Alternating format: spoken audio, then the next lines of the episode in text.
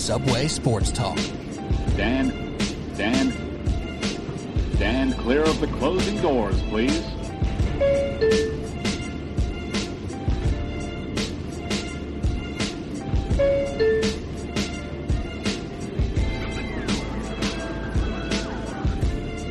All right. Here we go, boys. There's some pep in my step on today's Subway Sports Talk. There were moments where I didn't know it was going to happen. We didn't think we'd have this moment to discuss the NBA Finals. But it's here. We're talking about it on Subway Sports Talk, Apple Podcast app, Spotify, wherever you listen to podcasts. Obviously, the NBA outsiders are here. The big four. We, don't got a starting five tonight, but we got a big four. I'll tell you what. And first and foremost, John Lucas Duffy, what up, dog? Heat, I'm ready. I feel like no matter what, I'm going to come out of this finals a winner. Because, like you said, there was a moment in time when we thought we weren't going to get it, and I just feel so blessed. So hashtag blessed right now to be with with the with the core four on NBA Finals Eve. Beautiful, beautiful what you're telling me right now. Frank Villani, also in the in the fray. What's up, dog? How we doing? What's up, Petey? Bro, I, I'm overwhelmed. Honestly, I'm overwhelmed. And last but not least, uh, before I start tangent, tangent, tangenting, tangenting, I'm doing it already. I don't even know what the hell I'm about to say. Kyle Anderson, what's up, man? What's up, man? What's going on? Yo, the finals are tomorrow, man. Bro. the finals are tomorrow. Oh my god, it's Can it today. get any It's today. Think about it like this: this podcast comes out the morning of the finals, so we're talking the night before You right. recording. You right. You The right. The finals are tonight, bro. How about that? Think about how much more excited the people listening to this podcast are than us right now. They're not. Those extra 12 hours. It, it's true. Well, it's insane to me. And like, you know, uh, the Yankee game was on tonight uh, while we're recording this. The you know basketball starts today. What you? I'm confusing you with the days, but whatever. And then it's just right back into another football weekend. It's overwhelming. I'm I'm actually really glad that we don't normally have this. I can't handle it. I don't think. Yeah, everything is coming back very fast. Uh, especially, I mean, it's been on pause for so long, so I'm kind of ready for it. I'm just like, Jesus, take the wheel at this point. I'll take it all. And, 'Cause I miss and honestly, f- f- for a guy like me, like you know, I've I've been trying to watch all these shows, you know, recently, and with all this, you know, all this sports action, I haven't. I like I'm almost like, like just like, dude, I need a break. Like I just want to watch one show and try and develop one, you know, try and get moving with one. But with all this sports action, like how can I not watch, you know, Yankees playoffs? How can I wa- not watch uh NBA finals? How can I not watch football on Sundays or and Saturdays? You know, it's just every day there's sports. So I mean, and Thursday and Monday. Yeah, yeah, yeah, dude, yo, like I'm sorry, man, but the show's got to wait. They're, they'll they'll be there tomorrow. That's my that's my mindset right now. For real, I haven't touched my my PS4 or uh, Netflix, Hulu, Amazon show, and I, bro, and the boys is one of my shows on Amazon Prime that I was so excited for the new season. Crushed the first three, the one in one day. Haven't even remotely considered picking it up again because, bro, every night there's something. Even even like Thursday night, it's the Jets and the Broncos. But like I'm probably I'm gonna watch it. Let's be honest. Like I'm gonna Oh, yeah. watch it. Like I'm I'm gonna watch the entire thing basically. It's awesome. we haven't even mentioned yet that it's the Heat and the Lakers. Like so on top of us getting the finals in general, you know, being lucky enough that the season uh, picked up and it worked out. You know, there wasn't an outbreak in the bubble, and I'm looking at my TV screen behind, um, you know, our our chat in the computer right now, and it's talking about the Titans players testing positive. The NBA avoided that. The MLB, you know, had it and figured it out. Hopefully, the NFL can do the same. We're finally here. I almost don't even care if it was the Pistons versus uh, the freaking Kings in the finals. Like I would just be excited. But now we have LeBron James versus old foe. We have the Lakers, marquee franchise, back in the finals. We have a new star in the finals, and Anthony Davis. Will he turn it up another level? We got Jimmy Butler, Erik Spoelstra, and Pat Riley with the ragtag team of misfits and young guys and veterans. Bro, the storylines are immense. I almost am a little sad that we don't have more time to kind of like really let it sink in and not be worried about breaking down week three because we'd have, you know, three or four days in a row of LeBron's legacy and the Lakers and all this stuff, but we're gonna squeeze it in right now, right? In one podcast episode before the show. We'll talk about it throughout the series. But I, just can't believe it's actually here, to be honest. So I want to talk about real quick. I just want to I just want to hop into it. I just want to go. I got so many I feel the juice is flowing. I don't know about you guys, but Let's I feel baby. really really you're talking about all these storylines, you're talking about all these players that we got involved. I'm really excited. I want to I want to hear from you guys what the matchup you're most looking forward to is because a lot of people would say, you know, it's Jimmy Butler versus LeBron James, you know, something like that. I'm really excited for, and this is, I told you guys I was going to bring up two prop bets, one real, one fake. This is the real prop bet that I want to talk about. Kyle Kuzma versus Duncan Robinson. I want to talk about that matchup. No, I'm just kidding. All right. I, so I was actually, wait, I, I was actually interested until you stopped there. I was like, yo, actually, that could be a linchpin I was- I matchup in the was about to say, series. where, where, where gonna go? no, that's how I know you guys are NBA junkies like me. No, I'm not going to start the people off on the matchup. Like we also know Duncan I Robinson wanted- gonna give him to work. Yeah, yeah, I think we would all take Duncan Robinson in that matchup, and he's actually that is a real prop bet. He is actually favored. Um, I want to I want to start with Bam Adebayo, and I want to start with Anthony Davis. I really feel like this is going to be the X factor of the series because we've seen Anthony Davis get bodied on the boards. LeBron James is going to outplay Jimmy Butler. There's I would bet my life on that, and this is really just uh, kind of we versus me finals. Like LeBron is going to try and put this team on the on his back. Anthony Davis is amazing, and it seems like he does it by accident sometimes. So I would love to see a guy like Bam Adebayo who doesn't have as much talent as Anthony Davis. He's he's getting there, but he's he doesn't have as much talent, but he has that mentality that we wish Anthony Davis has. So that's really the matchup I am so much I'm so looking forward to see. And Pete, because you are the host, you're you're a great host of this podcast. Thank you. You always elect to go last. I am making you go first now that I've posed So- this question. so glad So you did. Pete, let me let me hear what you think of this matchup. Let me hear what you think about who's going to have the edge. All right, so let me say this first. In in a future episode, can we can we just let it ride where you actually just host the whole show? I kind of want to sit back, like I just want to feel it from the other side real quick. So we'll, We'll toy around with it. We'll- Future we'll- show. we'll toy I think you have some something up your sleeve over there. So I want I want to see it happen in in in, in like full in full force. But anyways, Bam Adebayo, Anthony Davis. The way I look at it is, like you said, Anthony Davis, better player, more talented right now, right? Bam Adebayo is, in my opinion, one of the worst matchups for Anthony Davis, and it's not even about physical matchup. Bam has that mentality that you can, you know, I don't want to say you're going to make Anthony Davis shake in his boots. That's not how it's going to be, right? He's not going to be scared. He's not going to be like, oh my God, I can't beat him. But Bam has the the ability to make Anthony Davis settle for jump shots, make him use more finesse because he can't bully around Bam.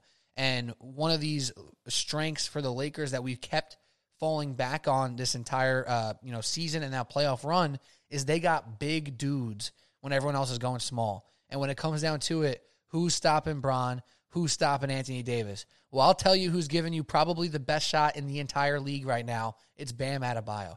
And that dude is also going to make you work on defense. So offensively, we were probably on this podcast early adapters to his multifaceted offensive talent. You know, moving the ball, his passing was incredible, setting screens, sneaky good finisher. He's going to make whoever's guarding him like have a, a rough time on both ends of the floor. I think where Anthony Davis lucks out is that he won't be guarding Bam Adebayo. They're going to put Dwight Howard, they're going to put JaVale McGee on him, and that'll help AD stay fresh. But then when Bam starts killing you, we're going to have to see AD do it on both ends. And I'm going to be quite honest. I think Bam goes neck and neck with him. The series is not won in that matchup. It's at minimum stymied if Bam doesn't even take some cake. I honestly couldn't agree more. Um, I, and to your to one of your points that you made, I really do think they're going to shelter Anthony Davis from this matchup, um, for as long as they can until until it seems like, you know, they're not in control, which seems to be LeBron's thing. I know we talk about the switch. He 100% has the switch, by the way. Uh, he can turn it on at a moment's notice, but yeah, I, I see them sheltering themselves from this because honestly, I don't think they want it. Bam is as athletic as anybody in the league. He's big enough where he, I think he's stronger than Anthony Davis potentially. Um, yeah, I don't know. I, I don't see that as a matchup. The Lakers are outright winning. Hold up, hold up. All right, so I I was gonna do my best Petey Peppers impression and go last here, but I can't I can't just sit here and abide this. So you really work, think Duff. you you guys don't think that Anthony Davis is gonna have the edge in this matchup? You really think at best they can hope the Lakers the the best the Lakers can hope for is that Anthony Davis will be Not go even? Or No. what I think will actually happen. I think I think well, there's two ways to look at it. So let me ask answer, uh, answer your question with another question. Like if we're looking at statistics, I think there's a great chance that Anthony Davis averages 28 points when Bam averages 19 or 18, right? And that's just not going to be what means winning or losing. It's going to be how hard was that 28? Was it like a floating 28 where Anthony Davis like got a few lobs, did a couple this, couple that, you know, or was he consistently working, getting to the free throw line, not settling for fadeaways? Like it depends how it plays out. I think, you know, my take is that Bam is going to make it so where it's way more evenly matched than we think, or maybe than you know. I don't, I don't know exactly how to how to phrase that, but Anthony Davis still better. I think Bam takes away from Anthony Davis's greatness rather than Anthony Davis running away and uh, abusing and or just winning this matchup. If I think Anthony Davis is going to average 30 in this series. Like, I, if Mm. LeBron James, right at this very second, is in Anthony Davis's hotel room with the little twin bed because LeBron got the suite and so did Rondo. Anthony Davis got the little. He's sitting with him on the little twin bed. No, LeBron's sitting on the twin bed. Anthony Davis is on the cot, and he's telling Anthony Davis, "If you don't step your shit up, I will trade you back to New Orleans." I swear to God, he will resign this summer, this winter, and I will trade you back to New Orleans if you don't step your shit up and and average freaking ten rebounds a game and thirty points. I think he's gonna come out like a house on fire. I think he's been floating through the playoffs. You're right about that, but this is the time. This he has too much talent. He's got to he's got to nut up at this point and really dig his heels in and assert his dominance on someone like Bam Adebayo, who is certainly the media darling in this matchup. I'm not saying he doesn't deserve respect, recognition for all the things he's doing. We love him on this podcast. I I love him as a player. Talking about Bam Adebayo, but this is a huge moment for Anthony Davis and all the times that Shaq and Chuck and everyone else has been calling him soft. This is his moment to step up, and I think he's going to assert that dominance. Kyle, go ahead. For me, man, Bam, at least defensively, you know, for for Anthony Davis, I think you make a great point, Pete, because I think that he's going to. It, it's it's going to be whatever Anthony Davis scores is going to be a hard earned, you know, thirty or hard earned, you know, twenty five, whatever it is, because Bam is one of those guys that like when you go to play against Bam, you look at him at the tip off and you're like, damn, like dude, this is this is gonna be a long 48 minutes, you know, because it's a nonstop battle. It's physical. Okay, for me, for me, it reminds me almost like to try try and like compare like a def like a football thing. For me, it's like a defense tackling Derrick Henry. Like they had to tackle Derrick Henry for four quarters, and you know, like by that fourth quarter, you're like, dude, I don't want to do this shit no more, man like it, it becomes a business decision. I think, you know, for for Bam, you know, I think I don't know if Anthony Davis is gonna want to bang for four quarters. Okay. And I think for Anthony Davis, for him personally, you know, to to get his production, he's gonna need to kill Kelly Olynyk. When he when Bam is out of the game, he needs to go off. And defensively, you know, if he if you know, at least when I know he probably won't be matched up on him minutes? dude. It, but who else, who else is going to guard the five? Then is my is what I'm thinking about, or guard AD is for me. Like because whoever whoever gets subbed out for Bam, like is Bam going to play 40 minutes?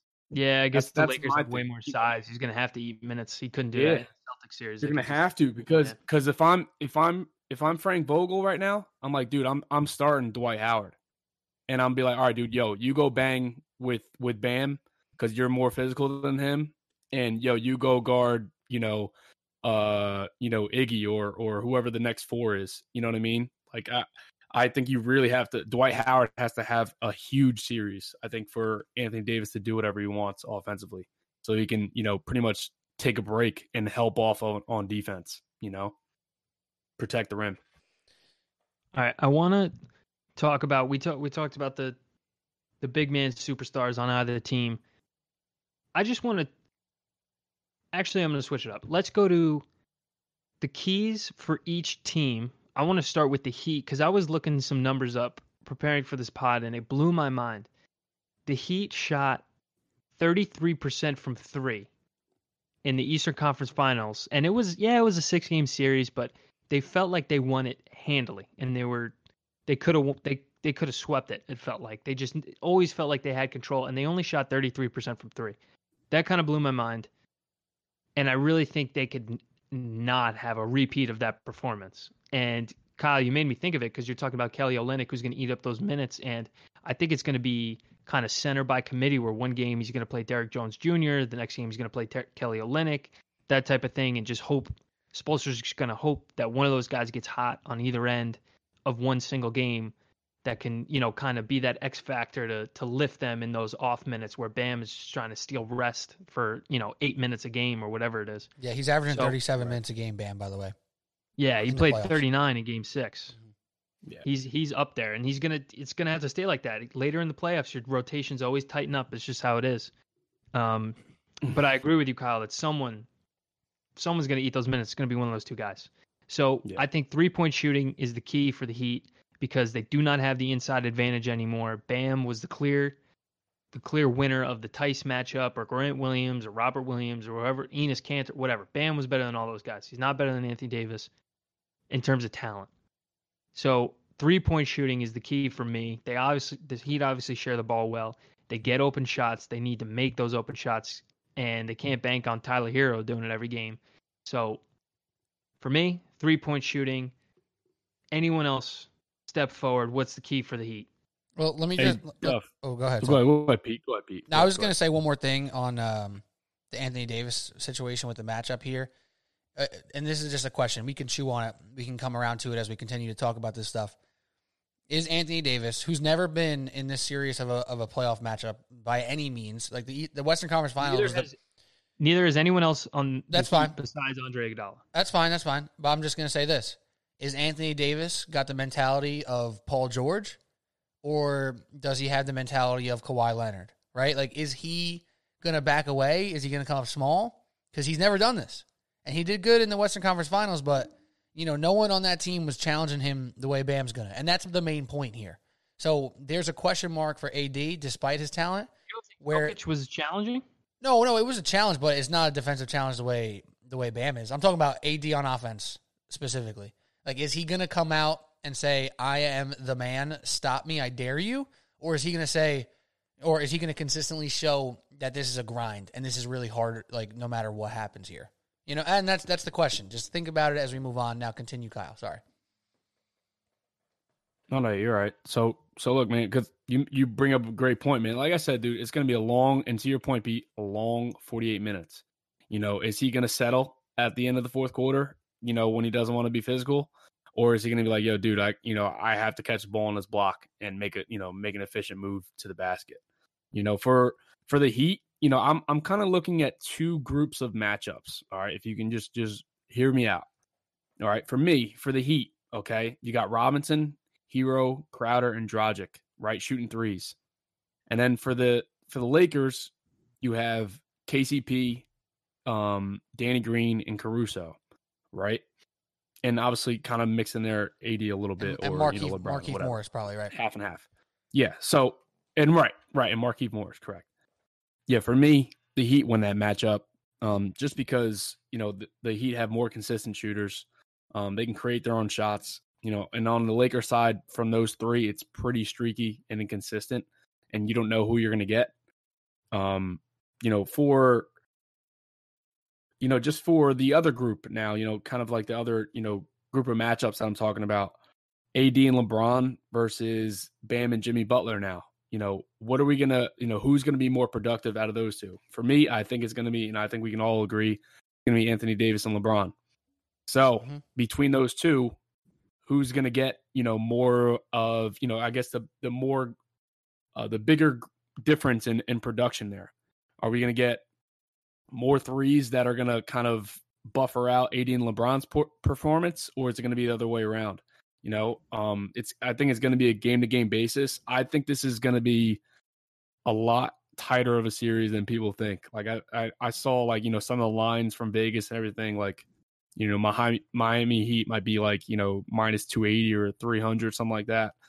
I think it should be a lot closer. Honestly, I think it's going to go six or seven games for sure. So for me, the key for the Heat is is going to be their zone defense specifically, um, which they've been lauded for this whole playoffs. People love it, and um, obviously it's paid dividends for them. They've played really well. They've made it to the finals. It's not easy to make it here, but I feel like zone defenses when they do struggle, it tends to be because of a savvy point guard or a savvy playmaker type, uh, which the Lakers have, you know, two two guys who are probably the best at it in the last decade, or you know, at least top five in playmaking in the last decade of basketball. So, if the Lakers can render the Miami Heat zone defense like useless, I'm very worried for this series, and I'm, you know, I could see it being four or five games, even though they still match up well individually uh, just because of how much zone defense they like to play and how committed they are to, you know, who they are and how they got here, kind of deal. Um.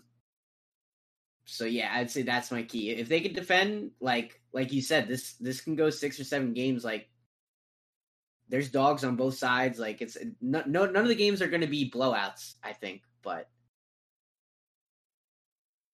I'm Yeah, excited. it- It's I love your point about zone defense, Frank, and I think this is a big step. You know, the Celtics started to look like they were figuring out the zone defense in certain spots, and they realized like any wing can penetrate, get to the middle, make a play. Unfortunately for the Celtics, that person was Marcus Smart, and he's not known for his decision making and shot selection. For the Lakers, it could be someone like Rajon Rondo, and that's just completely electric. The way he sees different angles on the court and create plays for other, especially from the middle of the zone while he's drawing attention. I think that could be super Yeah, dangerous for I- the Heat. But but to your point, like who else who else is going to be that guy on the Lakers? You know, you know LeBron's always a threat, AD's always a threat. But other than those two guys, you know, are, how how worried are you about a, a Rondo led team against the zone offense? You know what I mean? That's like a Yeah. that's a win for the Heat. So I like your point, Frank. That's all I want to say. Pete, go ahead. I no, I think at this point, Rondo, you just want minimal Rondo, right? You think Not efficiency minimal, not No, minimal. Minimal is probably the wrong word, but you don't want maximum. Optimized. Yeah, yeah. You want optimal Rondo, which is probably not you know twenty seven minutes. It's probably twenty minutes, right? But he might have to play thirty, so that becomes tough. But I want to ask you two, Kyle and Duff specifically, as guys who probably understand the X's and O's a little better than, than Frank and I, to be honest, right? So with his own defense, it always comes back to the simple mindset of shooting crushes the zone, right?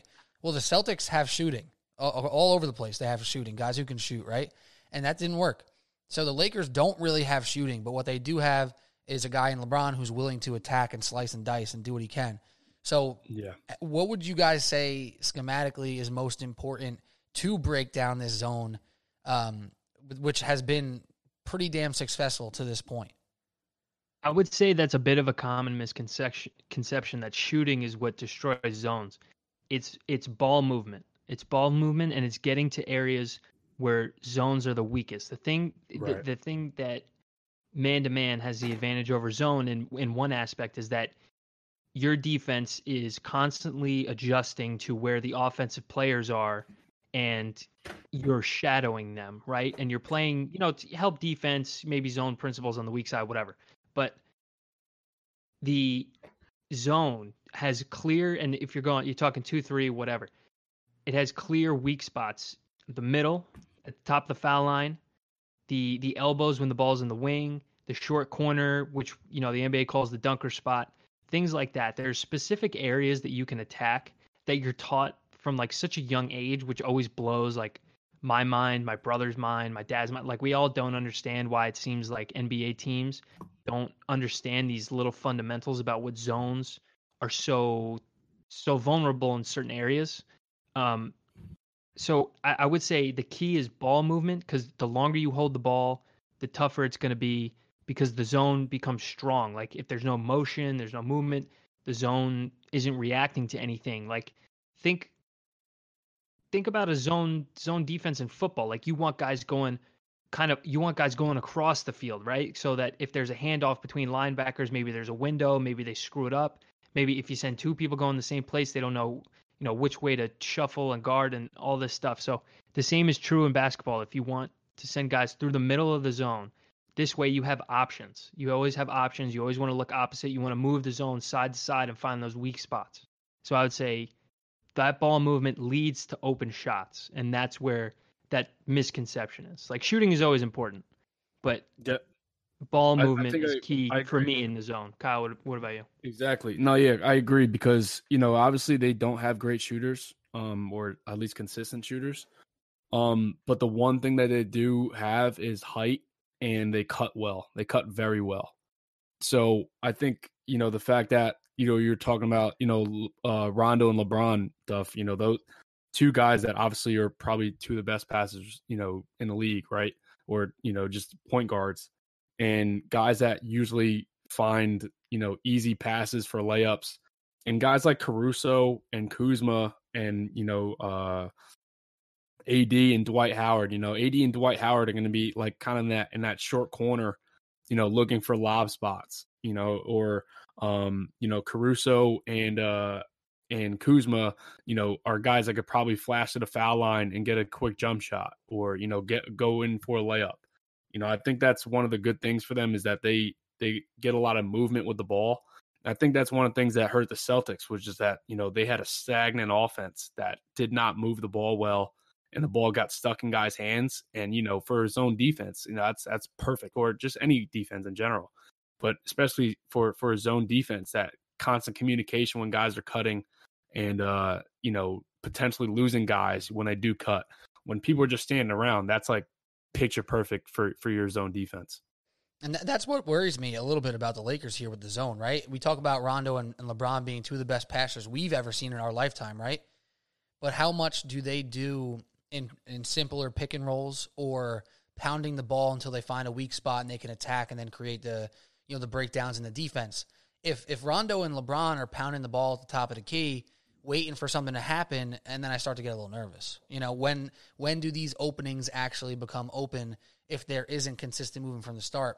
It's part of the reason why it was so shocking the Celtics didn't figure it out because we've thought of Brad Stevens led teams in the past as teams who do play so together and move the ball so well and have off ball movement all, all, all the time, right? But let me let me ask you this because now to move off the zone specific matchup here, the Lakers have, have really moved through the Western Conference pretty damn easily. Now, we could talk about the Rockets' dysfunction. We can talk about the Blazers getting hurt in the first round. Uh, we could talk about the Nuggets just being still one year away from taking another step or being too fried from two, three, one comebacks. Who knows what it was? But the Lakers moved through this pretty quickly, right? In the Western Conference. We never would have said this before the playoffs started. But can now can we now confidently say this Heat team is the hardest matchup for them? We never would have said it beforehand. We probably wouldn't have even said it um, when the Heat were up 2-0 against the Bucks in round two. We would have said, "Oh, it still could be the Raptors. It still could be the Bucks. It could still be the Celtics." Can we now say that this is the toughest matchup and these are the two best teams in the finals? Obviously, the two best, right? You always say the two best teams make it, but matchup wise, is this truly the toughest matchup they could have ran into? Yes, I think this is the I if if I'm the Lakers in in that Eastern Conference Finals, I'm praying that the Celtics win. Honestly, I, I think their team matches up so much better because you know they have they they're a wing led team, right? What do the Lakers have? A lot of wings, but they also have two bigs in the paint. You know, multiple bigs that can protect the rim. Um, you know, for the Heat, like they have four four guys that can get to it you know, outside the perimeter, like three from from three, and you have all guys that are inconsistent from three. You have a guy that is probably more physical than your best big, and um, you know he he's he's kind of when he goes. Honestly, obviously, when LeBron goes, the Lakers go, but when AD goes, everything else like that's when you see stat lines for LeBron when he scores like 12 points and the Lakers win by 30. You know, it's because AD mm. is just getting to it and no one can stop him. So LeBron's just feeding him the ball and he doesn't have to go off. When he has to go off, I feel like is when the Lakers are in kind of a tough position because that means the guys aren't really, you know, hitting from 3 or obviously like game uh game 5 where he just obviously just took over. But I I think the Heat was was the worst matchup they probably could have, could have gotten out of the East for sure. Yeah, if, if LeBron could have 15, you know, 15, 15, and 18 assists, I think he would sign up for that every time because that means he didn't need to force the issue offensively. He no didn't doubt. need to right. force shots. They were playing well enough that they, they, they did it without him. And, and, that's what you could almost argue he tried to do uh, throughout this playoff. And then there was probably a moment in the Nugget series, more, most specifically, where it was like, all right, guys, like, don't worry. I'm just going to win these next two. Like, don't worry about it. Yes. When, when do we reach that point with LeBron in the series, if ever? He always tries to defer early. And I think in the Nuggets series, you're right. He kind of, you could see him doing that early. And then you could, he kind of made that decision after the Nuggets won game uh, three, where he was just like, you know, screw this. I'm just doing it myself kind of mentality, getting himself going early, asserting himself. And then somehow I think that gives his teammates confidence. You know, like those those games when he really asserts when LeBron asserts himself early, they always feel like they're close, but his team somehow draws confidence from that later in games like damn, this guy's really he's really doing this out here and he has the confidence to pass me the ball, you know, third quarter, fourth quarter. You know, I have confidence in myself and I think that that is contagious. Um, Pete, I want to go back to your point about is this the toughest matchup for the Lakers so far? Because this was actually that was going to segue right into my key for the Lakers, which is guard defense, not wing defense, like we were talking about the Celtics, like Kyle just said. Guard defense. I I am going to be extremely frustrated if the Lakers look slow in game one or in game two, or if they narrowly win game one, something like that, and Goran Dragic goes crazy, or Tyler Herro goes crazy, because those are the two types of players, or that's that's the type of player that they have trouble guarding. Those quick, kind of crafty point guards. Think, I mean, Jamal Murray is much more explosive, but that's the type of player that they cannot guard as a team. They just don't have the guard defense. They miss Avery Bradley so much. I mean, people have been saying over and over. It's it's still true. He's not. I mean, he's not worth talking about because he's not coming back. But that's that's the biggest threat. It's not Jimmy Butler. It's not even Bam Adebayo so much because I think they have, you know, Anthony Davis probably not going to guard him most of the game. It's going to be Dwight Howard, and he's beefy enough and crafty enough to kind of deal with Adebayo. I don't know if that cutesy stuff that Howard was doing with Jokic is going to work, but I think Dragic and Herro are the two matchups for the Lakers defensively that are going to be the key to success for them. They need to really contain those guys if they want to assert their dominance and, and really kind of win by a big margin. It's going to come down to containing those two guys, I feel like. And th- those are great point stuff. And actually, what you just said brings me back to what Kyle said earlier. It's this equation.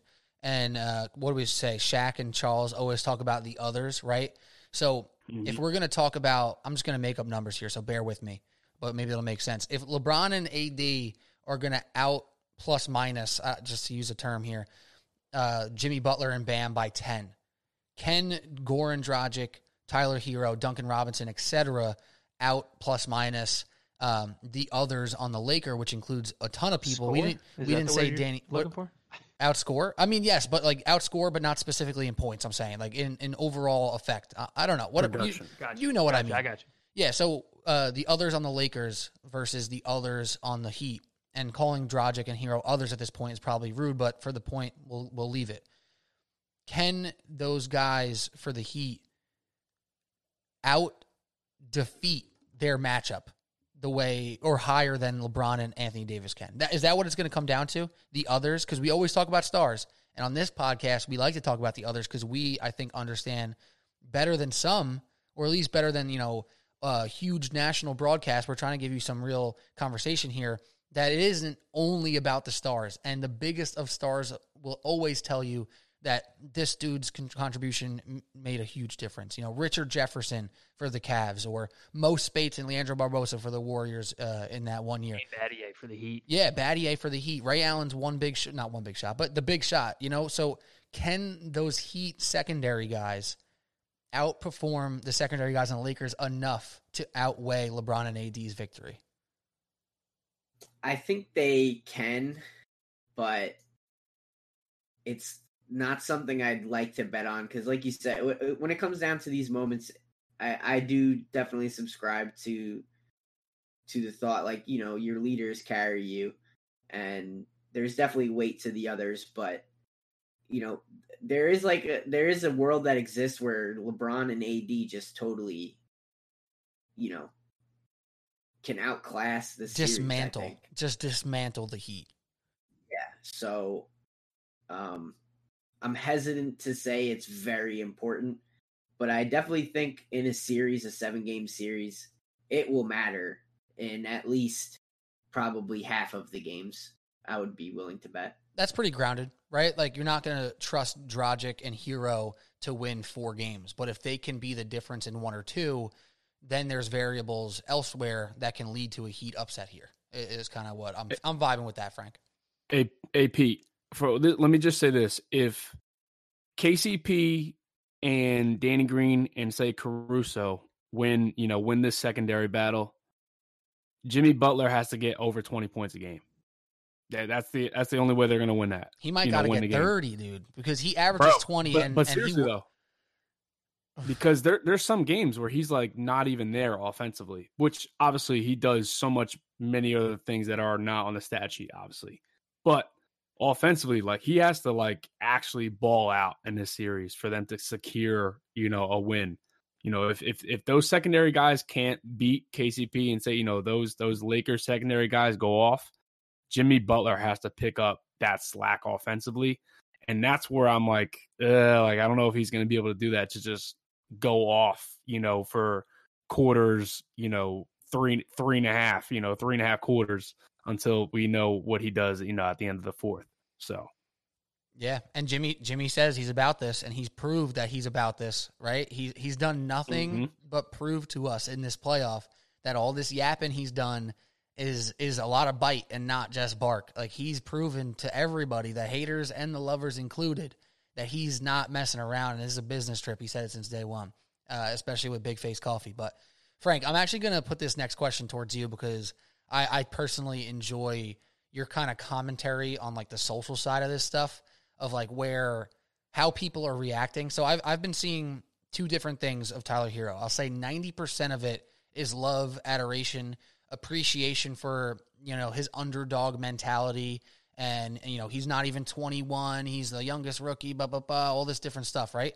I have seen a minor uh, group of people say, all right, dude, he went to Kentucky. He was a lottery pick. It's not like he's a, you know, second round pick. Like he's still a great player. He was a blue chip guy. Is the Tyler Herro love fest warranted and, you know, should it continue or is there a point of diminishing return where it's like, all right, guy, like he's an underdog cuz he's a little smaller and and like he's not uh, you know, extremely athletic freak talent guy so like let's chill But let's chill out here. So where do you land on that, Frank? Is my point.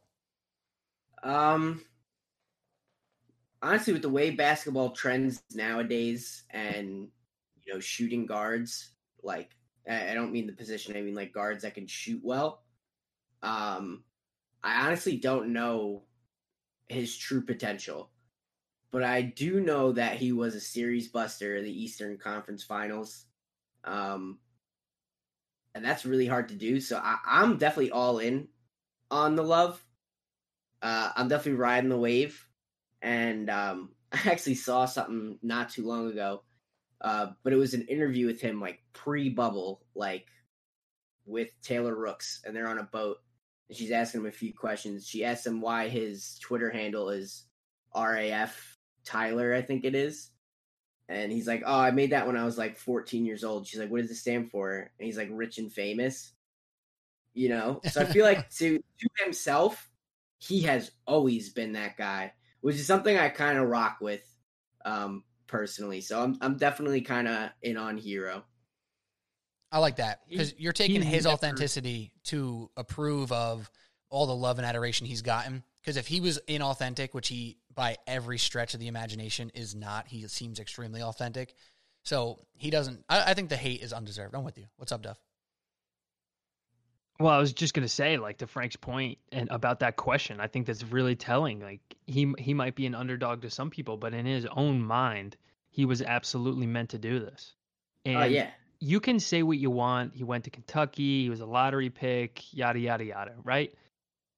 That does, you know, that that that means he's not an underdog. People say whatever, but regardless of whether you're the first overall pick or the last overall pick and you're undrafted, if you're a rookie and you win an Eastern Conference Finals game for your team, essentially by yourself by scoring almost 40 points, that is a a monumental accomplishment for any rookie in the in the NBA. Like if you think if you think about in I'm not I don't mean to compare these two players, but just these two situations. If you go back to 1980 when the Lakers won the finals, I believe against the Sixers, but off the top of my head I might might be wrong. But if you go back and look at the stats, like Kareem had a much better series, but because Magic jumped in there and had such a great impact in game six, I believe, he was given the finals MVP because it was like, what the hell? This rookie came off the bench, started for the best player in the league, and then the team won? Like, oh my God, he's got to be the finals MVP. What a moment. This is incredible, historic. That was embraced with open arms. And for any rookie, for any rookie that's a big deal in any playoff series, to to push your team to a three-one advantage in the fi- in the Eastern Conference Finals, to to kind of you know, look, no three-one lead is safe anymore, right? But to essentially lock up your your spot, that's that's so crucial. And I think he's he he's not an underdog in his own mind, and that's all that matters. Like this wasn't a Ray Allen shot in the corner. This wasn't Shane Battier spotting up in the corners for threes. It's not, you know, Dr- Draymond Green in the finals where he's just hitting those passes off the short roll and do, just making the next simple basketball play. This is a guy who's creating shots, flying off screens, attacking the rim in the mid range. Like he's doing it at all levels. I'm not saying he's going to do that against the Lakers. I'm not saying he's going to score 40 points a game. But if you have a guy on your team with that confidence, who has that kind of energy, who's so young, that's a dangerous, dangerous X factor because he doesn't like he doesn't know better than to think he's you know a, a real threat to LeBron James's legacy. Like he's a rookie. He hasn't been proven otherwise. You know, he's he's thinking to himself, why not me? Why why shouldn't I be part of this team? Why shouldn't I be a big piece of the equation that's going to knock off LeBron and Anthony Davis and the the touted Lakers? Right. That's what he's thinking in his head. I, I That's a wanna- dangerous mentality. I, I love that point to to like build off of what we've been talking about in general. Um, the Lakers have, you know, the Lakers are coming out of the. This is, I guess, poker again. I don't gamble at all, so but whatever. They're they're coming out of the gate. They got their two cards, and they're like, they're on suit, right? They're both spades, or or it's two face cards. The Heat have like, you know, two cards that are within five of each other, so they can get a full house. They have all the wild card, I think, in this, Ooh. which is like, I don't know, my way of summing it up. Uh, that's how, that's how they're gonna have to hit the flop. This times analogy in a row. is Really don't play poker, huh? This I see what you're saying. I see I, what you're this, saying. I, yo, you didn't get your terminology right, but this analogy is actually money. I think this analogy is actually money. The I know it is. the sum of kinda the stump- heat parts can potentially out uh, outweigh the two cards of the Lakers. But if the two cards of those Lakers do land right, you can't beat it. You'll get a full house and you're out. You meant like a straight or a flush with the Heat versus a full house. If God forbid, you know, the two uh, king pairs of LeBron and AD get uh, a, a three pairs of nines as well in, in the fucking flip side, whatever the hell the ter- poker term is, then bam, you can't beat that. Poker. Those ter- Yeah, my terms are way off. But I think your We need to move off money analogy there. as soon as possible. No, my I think it's a brother is listening to this, wanting to crash his car right now. Dude, you know what, Andrew? He does a lot of chirping, and where's he at right now? He's not here. So hey, You tell him to leave it in the comments. You Yeah, want to yeah. let the core four cook. tell him, That's what tell him to tell him to uh, reply on Twitter. How about that? Yeah, take it to the Twitter stream. Uh, all right, real quick to wrap up from the Lakers end, which we didn't. Put, I feel like we didn't put a bow on, but I, we can move on. Does anyone else feel like they need to add anything for the Lakers, key to the games, or, or are we ready to move? Um, uh, I'll one quick question. I, I want one line from everybody. What does Andre Iguodala offer in this series? Poof. Does he offer true Uh, impact or just vet vet lead, leadership stuff? Like, I would he, say le- leadership and big shots, man. I would say Yeah. that leadership and big shots. He he can, you know, he's one of those guys that can definitely, you know, change the course of a game by getting hot. You know, he shit he he did it, you know, against the Celtics in that in that last game. You know, he hit hit like two or three threes in a row. Yeah, And he uh, got Four them going. four for How he finished, but he at least started Yeah. like five for five. He's he went five for five from the field, four for four from three, 15 points. Yeah, he was a plus twenty. Whew. Yeah, he can he can get going. So he I got some think, juice. I think leadership and big shots for sure. I think uh, you're right. He's going to be big shots. He's going to have the confidence to execute in any situation. And I think defensively, he's going to be a bit of a Swiss Army knife. Jae Crowder is going to be the primary defender on LeBron. Adebayo is going to be the primary defender on Anthony Davis. But in spots, Iguodala is a guy who can, you know, on a possession, maybe, you know, you're talking for a whole quarter, a whole half, a whole game. Can he guard those guys? I don't think he's got it in him anymore. But on a possession by possession basis, he can win that matchup on any given possession. That's what I see from Iguodala. Yeah, I would. Um, I guess I would kind of put him in a similar tier to Dwight Howard. Like, he's gonna have to play the savvy vet role. He's gonna have to like pick up in places where his stars kind of need that rest, like Duff just said, like taking that possession off for Jimmy Butler or whatever, just so he can get his get some gas back or whatever. Um, but I, I think his impact will be felt largely. Um, I mean, sh- shit. LeBron's been to nine of ten straight finals. Iguodala's been to like how many? Like six four, six in a row. Six. six in a row. So I mean, there's there's got to be at least a little bit of something to that. Like he wasn't Patrick McCaw logging zero minutes Yeah. in ninety percent of games when that when his teams were doing that. So He's like today's Robert Horry. Yeah. Yeah, How kinda. about it? How about it? That's good. I mean, I'm just interested because he is in our generation. He's pretty near. You know, is he a Hall of Famer? I don't know, but he's a, he's a legendary type player where he not only had individual accolades and an All Star appearance. Uh, his numbers went way down, but he's one of those dudes we look at as as a an all timer in his field, and his field is not dropping 25. It is being a disruptor. It is being smart. It is doing the right thing on the basketball court. So we'll see what type of thing, uh, what type of wins he can add to these to this series here. So Duff, what, where were you going to go next?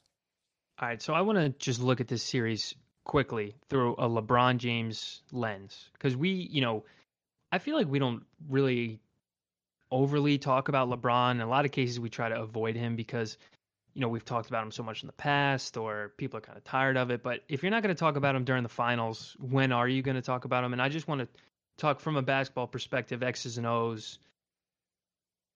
When I think of LeBron, and a lot of stuff we've been talking about in this series that you guys have been talking about ha- has really aligned with what I've been thinking about all day is this is to me a bit of a repeat of the the early strength in numbers warriors.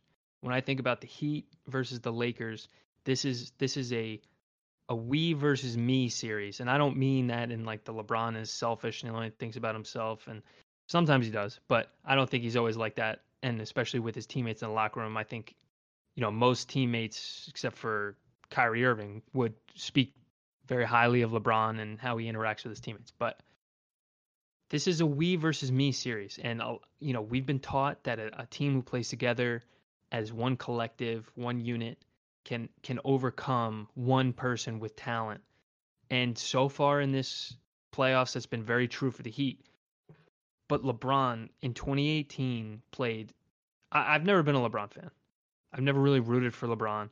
But in 2018, in Game One of the Finals, when it was his last year in Cleveland, the year they ended up losing in five, I want to say, and or one of the years they ended up losing. I think five. or was they might have lost in four. No, I think they lost in four. sweep? Yeah, because the, the first game when Oh, he yeah. when he you're about to say Right. when he went stupid, they still lost. Yeah, that was the greatest game I've ever seen anyone play. And that was the greatest game of basketball I've ever seen one individual play. And he almost won that game by himself against Steph Curry, Klay Thompson, and Kevin Durant. So we need to kind of keep that in mind that he can this is 2 years later. He's he's older, 17th year, blah blah blah. I think LeBron has just as much impact on an NBA game now as he did 10 years ago. I think he does it in a very different way, but I think he's just as impactful. And if things don't go right for the Lakers early in the series, you always have to keep in the back of your mind that LeBron James, we talk about flipping the switch. He can flip the switch. Yep. You know, the Clippers as a team couldn't flip the switch. LeBron James as an individual can absolutely flip the switch in any given moment. And I think Frank was the one who talked about it earlier. He's a guy who likes to get his teammates involved. Or, or Pete, you said if he could score 15 points, have 15 rebounds and 18 assists, he would love that because that means he's he's getting everyone involved and he doesn't have to exert too much energy. But at any given moment, he can exert that energy. He can impose his will on another team. And that's always going to be something that's dangerous. And that's that's why I mean, you guys can see where I'm going with this, but I, I there's there's no way I'm picking against the Lakers in this series. I respect the hell out of what the Heat have done. I love watching them play basketball. I love watching them move without the ball. I love watching them share the ball. I love watching them create offense without one singular creator like a LeBron James or a Rondo 10 years ago.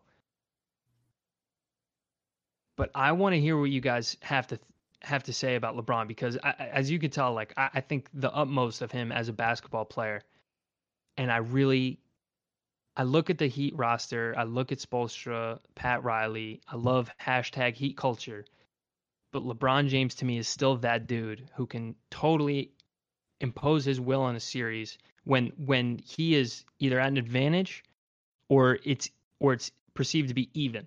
So, what do you guys think about LeBron in this series? What are his keys? What do you, you know, all that stuff. So, Frank, you sounded excited to hop in there. What do you think? I am excited to hop in because, like you, um, I, you might not share the same word, but I definitely did not appreciate LeBron as a younger player and how good he was. And I mean, we we commonly talk in sports like kind of guys who will be benchmarks, you know, like worth money. Like, oh, you get this guy, like you're a playoff team. This is what you're supposed to be yada yada yada. LeBron kind of like blows that out of the water. I mean, at this point, you can't really argue. Um, during his nine of ten year stretch, he's taken three different teams with vastly different players to to the finals, basically as the guy, and, no doubt about it that he is the guy. Um, his benchmark is the finals, East Conference, West Conference. It doesn't matter. Um, and honestly, I I don't know what more you can say about a player. I don't I don't know another player like that that has ever existed. Um so yeah, I mean, he like you said, I mean, I said it earlier in the podcast too. He's really probably the one athlete across all sports that I would say has the switch. Like he could be sleeping on the sideline, like in the baseline paint, not doing nothing. Third quarter comes around, they're like, "Yo, LeBron, like we need this game," and he'll come out there and he'll be the best player on the court, like instantly. So there's there's not enough you can say, and even to your point early on, we don't talk about LeBron. I feel like usually because we like to talk about stuff that doesn't get talked about at nauseum. And Or LeBron, it's, or it's fun to speculate about the unknown. yeah, well, I mean LeBron, it's not unknown. It's you have a championship contending team when he's on it. Simple as that. Uh, I, I I really think you know we're talking about that switch, you know, and I think LeBron, you know, as opposed to at least for game one, you know, as opposed to getting other guys involved, I think he's gonna really have to be aggressive early, and you know, kind of take over in that first and second quarter. I think the reason is is because he's kind of one of the I want to say he might be well him and him and Dwight Howard and JaVale McGee are probably the only guys that have been in, in the finals in this situation before. If if I'm you know if Danny I'm Green. thinking correctly, and Danny Green. I'm sorry, thank you. So I missed one, and Rondo. but Sorry. no, you're right. And Rondo. sorry, I missed a few. I did miss a few there, but uh, I, I I think for me personally, I guess the biggest guy I'm thinking about right now is a guy like AD. You know who may be you know pretty nervous, honestly, just you know being in the finals. Let him get comfortable in that first half. You know, let him get used to you know Bam being physical in that first half because I guarantee there's going to be a lot going through his head. Like, how am I going to figure this out? How can I counter his phys, you know, his physicality? Am I settling for shots? You know, I I guarantee you that's what's going to happen. And then in the second half, he's gonna, you know, he, he can get going, or at least in game two, he'll come in relaxed and, and ball out. But I think that first game, LeBron has to take over. You know, he can't really wait, you know, too late to to take over, you know, and, and assume that, you know what, hey, Case a guy like KCP is gonna be ready to go. A guy like Danny Green, who has been in all these situations before, who still, you know, isn't really hasn't been that consistent throughout the playoffs. You know, a guy who you think would be, you know, at least be ready, night, you know, for on a nightly basis to uh to shoot. Sometimes isn't. You know, a guy like Caruso who been, who hasn't played in, in the finals before. I think you know it's just going to be LeBron to to carry those guys to get comfortable and you know uh, just realize like hey you know what? Yo we're in, we're here for a reason. I'm on this team for a reason. This is you know i'm you know i helped us contribute you know i helped get us here all right? I i have an impact. I can make an impact too. And i think you know it's good to know that you have that kind of a safety blanket with with lebron you can be like you know what? Hey i'll get you guys going all right when you're not when you're off i can go and in the second half i guarantee you they'll be adjusted for sure And and and that's why to me, so and talking about like a player prop or like a, a bet like that, I'm thinking first game. I can't find it for the full series, but I can find it for the first game. LeBron's plus two twenty five to get a triple double in the first game. Mm. I mean, I'm gonna put a shekel on that. I'm gonna be honest. I'm, I'm gonna put a little something something on that because I agree with what you just said, Kyle. Is there gonna be the mindset of, oh, I'm gonna just like try to dismantle them myself right off the jump, or am I gonna get all these dudes touches like the, the 2005 Pistons? They always said like, hey, we're giving Ben Wallace the first touch of the game, no matter what, uh, because we need him to touch the ball and like, get him comfortable, get him involved. And if he hits that first shot, we're all gonna be hype and it's going it's gonna go crazy, right? So what mindset does he take? Am I going to kill you with with points or am I going to kill you by getting my other guys to kill you? And that's interesting to me and I think LeBron to get a triple double for this for this series, not just this game 1 is really possible. So I want to set an expectation uh, for you guys and I want you to tell me if I'm crazy or if maybe I'm not even being lofty enough. How high is too high to expect this dude to go? I don't think we could even fathom, unless I was like, yeah, he's going to average 48, 18, and 18. Like, obviously, not going to get that. But could he realistically average 32, 12, and 12? Because I'm seeing no reason why my man LeBron James isn't going to come out here, mess around, and get a triple double night in, night out. I think he's going to be right around that. Kyle, I want to go back. I think you made the point of the the segment right there when you said is is LeBron going to look at AD and this, this moment's going to be big for him. He hasn't played in a game like this. Let's get him going in the first quarter because if AD walks out of that first quarter with double digit points, he's going to have an extra bounce in his step and he's going to realize I can do this. And that's something that LeBron can do for his teammates that even even that type of impact he can have on a game where he's not imposing his will but he's helping his teammates to impose theirs that's such that's such an important process Yes. um Yeah, super confident. You know, Pete, A I want to go back to I want to go back to your point. I just wanted to acknowledge that. So your question can like what do we think he's going to average? You know, I think 32 12 and 12 is is a touch high. because if his teammates are not shooting the ball well, like the assists are always the hardest part of the triple double, right? Because it's really out of your hands at times. Um, I think it's going to be like not not too much lower. I think I think it'll be right around like thirty nine and nine. I think he's going to be like sniffing triple double every game, every single game. It's it's too important to him. I think he's been hearing the chirps. Everyone wants to anoint Giannis, Doncic. What's going on with Murray and the Joker, the Clippers? They're the team of LA. All this stuff. I think he hears all of it. I think he consumes all of it. And I don't think, you know, he might have lost a step or two in terms of athleticism. But in his impact on any given game, I think he's just as impactful now as he was 10 years ago or eight years ago. You know, whenever you think his prime was, I think he's just as good now. It's just different. So I think 39 and 9. That's what I that's what I think. Frank, what do you got for LeBron's line?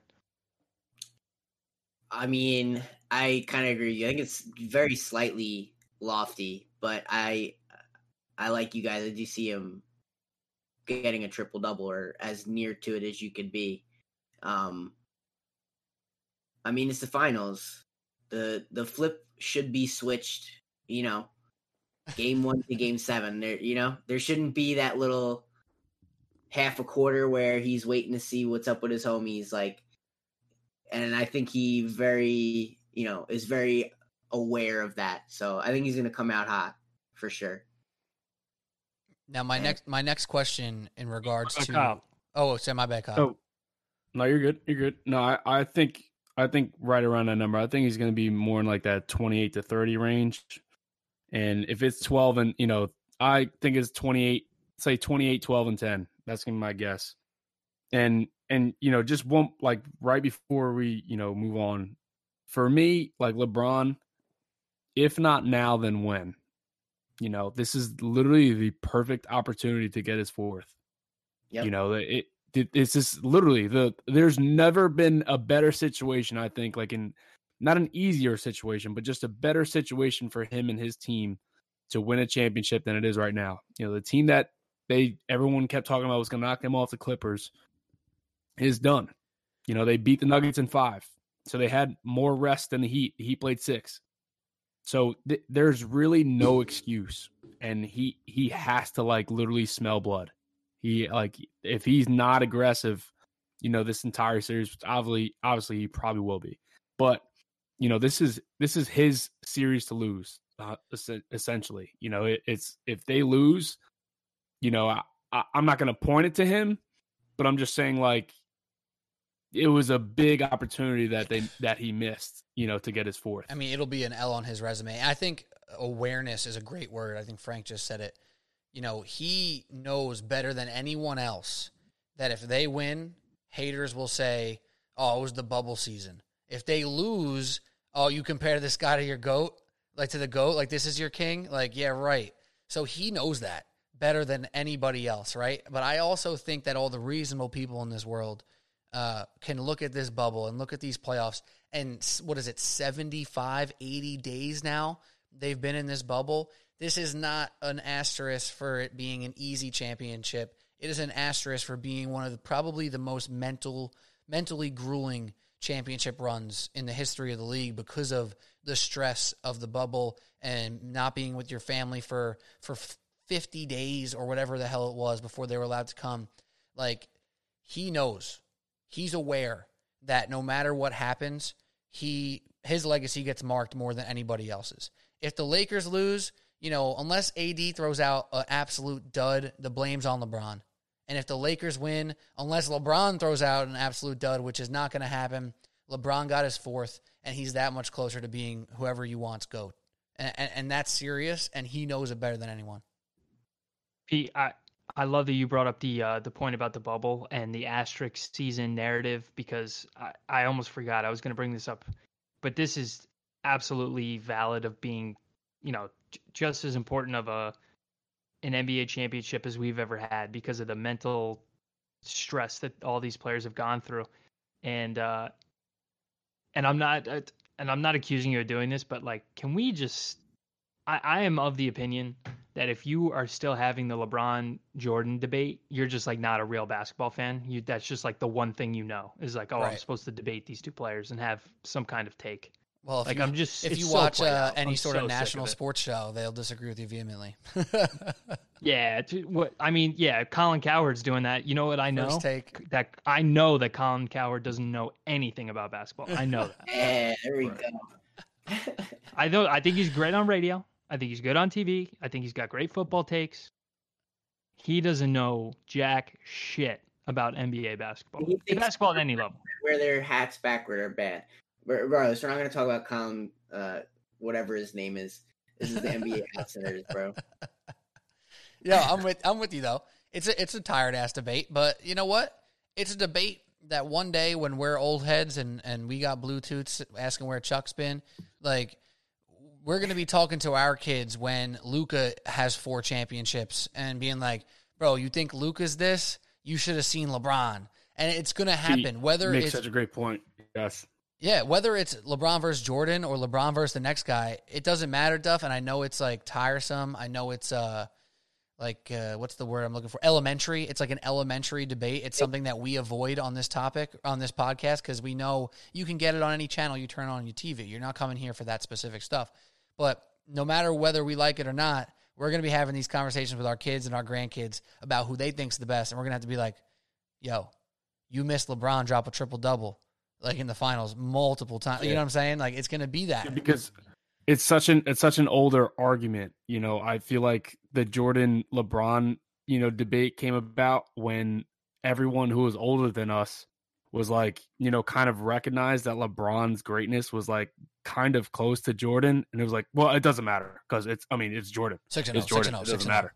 Which which obviously whatever I I get you know like is freaking Michael Jordan, but also it's just like like no dude like it's almost like a pride thing of your generation. Like nah dude like my generation had the best player that played basketball ever you know because i guarantee if you talk to a grandparent they'll probably be like nah dude wilt or you know oscar robinson you know i mean like they're they're gonna bring up their you know jerry west they're gonna bring up their best player Yeah, yeah. so it's it's really just like a you know I mean it's just a, a prideful, you know, I guess elderly debate, you know, because you know they feel like their their best player, their generation is now being threatened of you know their their greatness when obviously we all just love basketball. So E L E.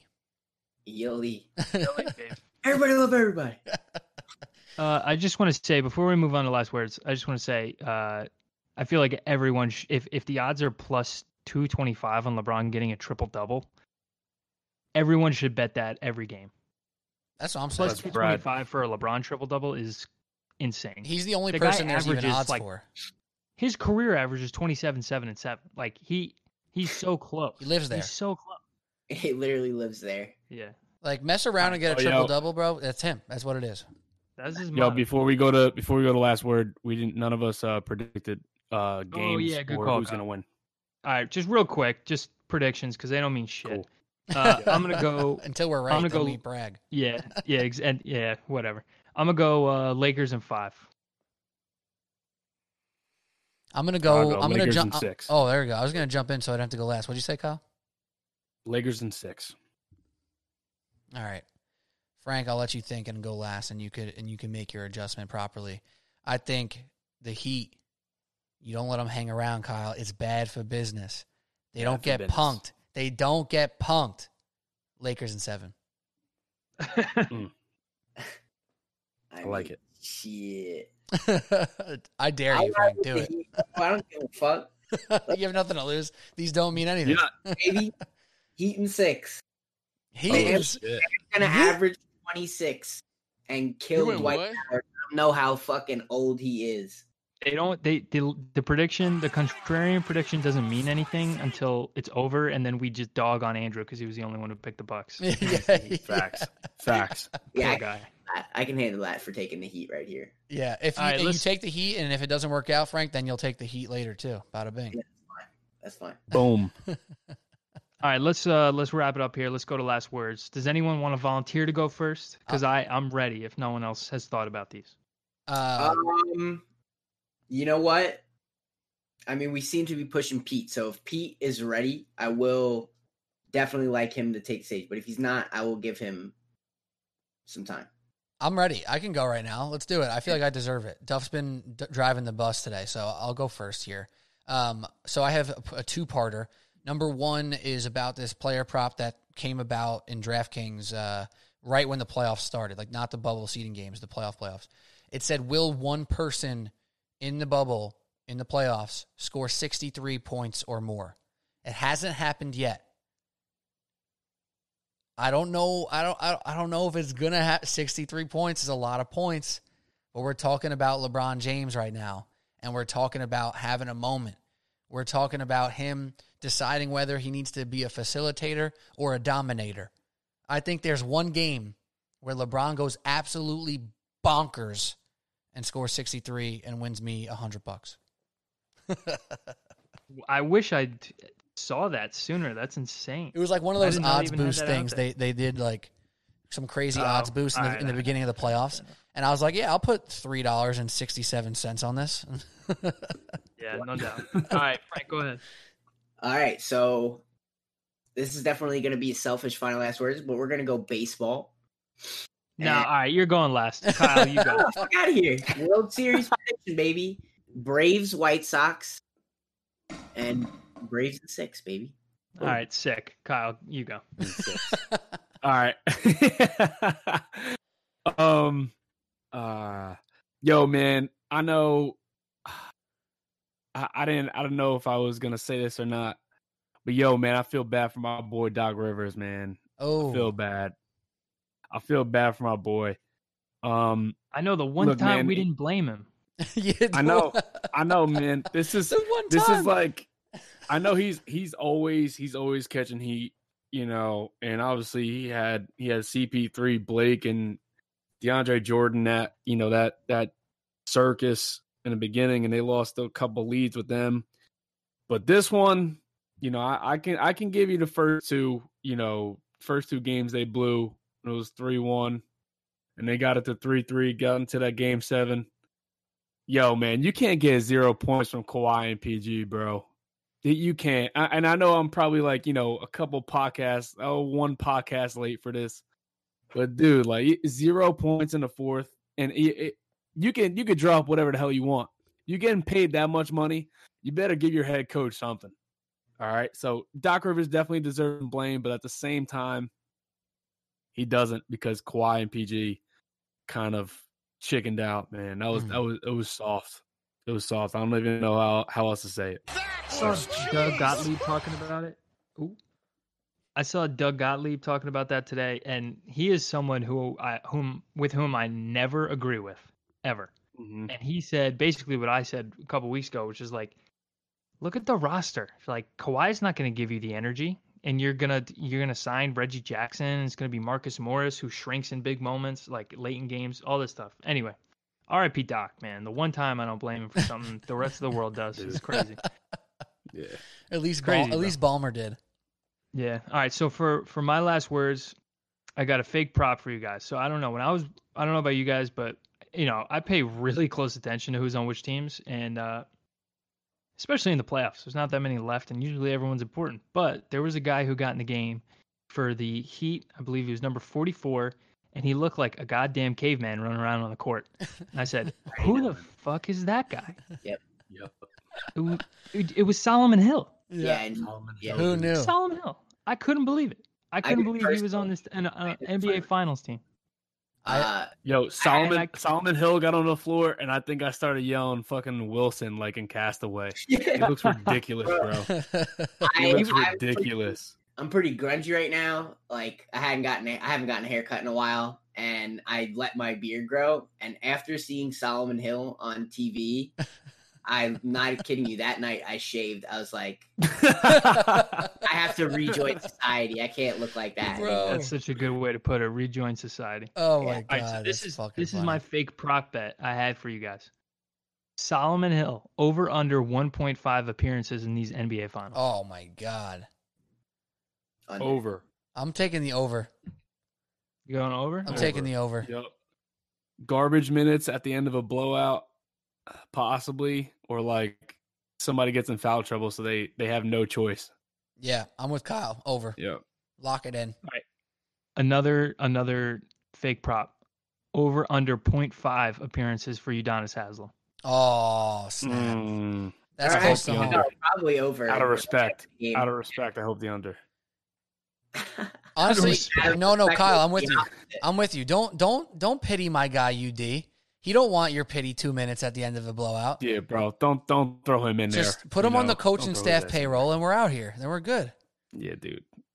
Let him get his ring in peace. All right. no, no. Uh, shout out to Dion. Wait, wait. O- over over under 0.5 rings for Dion Waiters.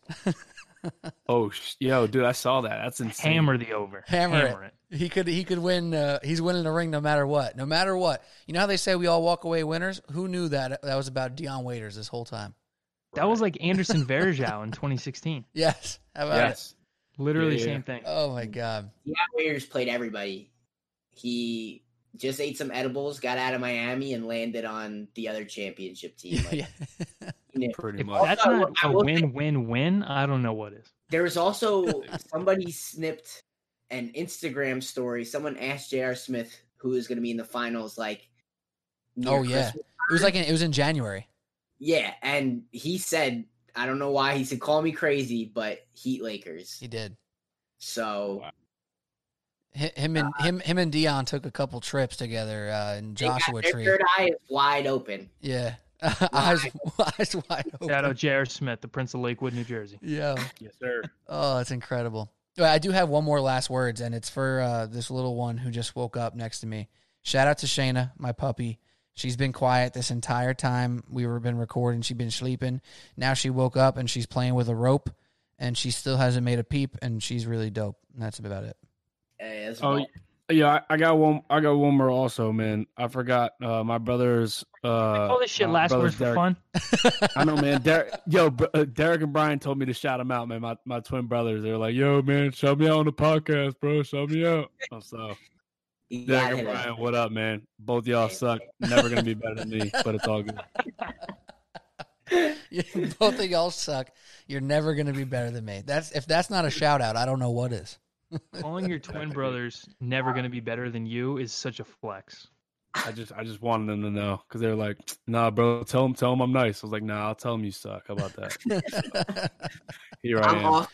I'm doubling up on last words too because I mentioned this, but I didn't get it on the pod. Uh,